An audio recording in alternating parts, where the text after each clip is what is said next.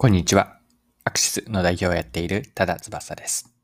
今回はマーケティングとビジネスモデルの話です。この内容からわかることなんですが、英会話レッスンのレアジョブを取り上げて、レアジョブが日本人講師レッスンを開始すると、こんな話を知ったので、そこに見るビジネスモデルで学べることをですね、マーケティングの観点も入れながらビジネスモデルについて一緒に見ていきましょう。それでは最後までぜひお付き合いください。よろしくお願いします。はい。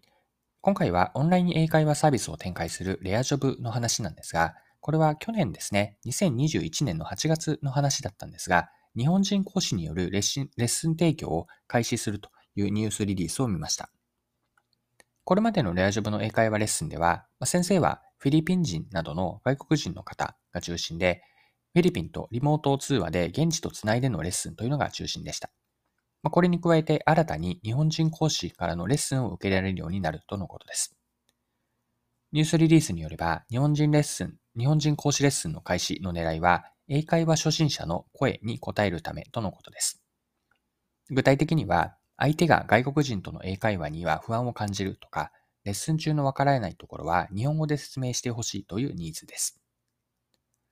日本人講師のレッスンというのはフィリピン人の先生に比べて割高な設定になっています。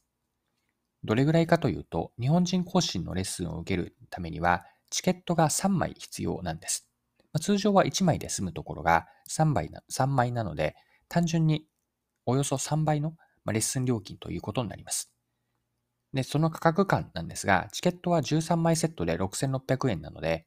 1枚あたり単純計算すると508円とここから計算するとチケット3枚分だと1500円超と、これぐらいの価格感になります。はい。では、ここまで見てきた日本人講師の英会話レッスン開始について、マーケティングとビジネスかんビジネスモデルの観点から掘り下げていきましょう。で2つあると思っていて、1つ目が、これがマーケティングの観点からなんですが、初心者の負を解決する打ち手であると。二つ目がビジネスモデルの自己自己否定と再構築。これがポイントだと思ったんです。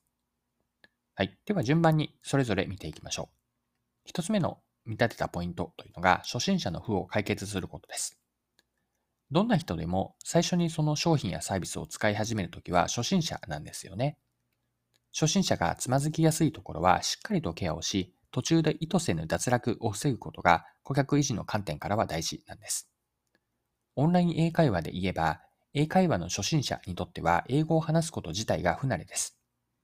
相手が外国にいるフィリピン人講師と英語だけで1対1でま25分の1回レッスンあたりの時間なんですが、このぐらいの時間のレッスンを受けることは、ま緊張とか時には不安を伴います。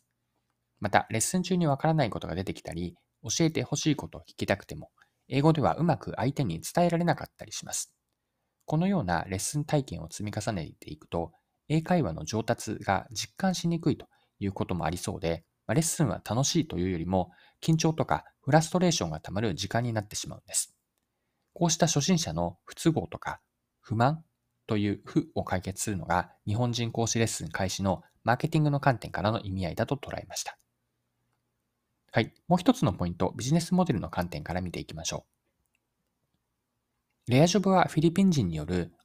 オンライン英会話を始めた、いわば先駆け的な、業界での先駆け的な存在なんですよね。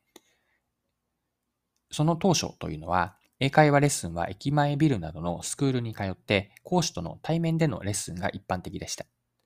講師の人たちはアメリカ人とかイギリス人、他にはカナダ人とかオーストラリア人などの英語圏のネイティブの人たちでした。オンラインレッスンももちろんあったんですが、あくまでサブとしての位置づけで、対話のレッスンの補助的なものだったんです。ここにレアジョブはビジネス機会を見出して、スクールの店舗を持たずに講師をフィリピン人などの外国の人たちにして、格安の英会話レッスンを実現したんです。英会話レッスンにおいて新しいビジネスモデルを作ったと見ることができます。で、今回のレアジョブの日本人講師レッスンの開始というのは自分たちのこのビジネスモデルを自らの手で書き換えるものなんですよね。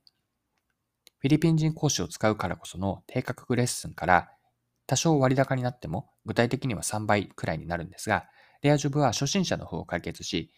顧客満足度を高めることを狙っているんです。はい。では、今のビジネスモデルについて最後学びを一般化しておきたいんですが、一言で言えば、学べることというのはビジネスモデルは手段であって、完成されたビジネスモデルに固執せずに、時には自ら壊そうと。これを学びと捉えました。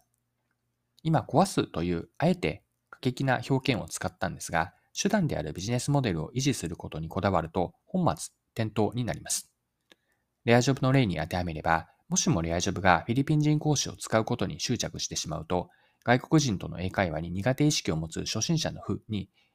ずっとそのまま答えることはできなかったはずです。いくら完成度が高いビジネスモデルであっても、新たなお客さんの負であったり、ビジネス機会を発見したなら、一度は完成されたビジネスモデルを見直してでも、つまり壊してでも、価値提供を実現していくことが大事であると。これが今回のレアジョブの日本人講師レッスン開始の話から思ったことです。はい。今回も貴重なお時間を使って最後までお付き合いいただきありがとうございました。それでは今日も素敵な一日にしていきましょう。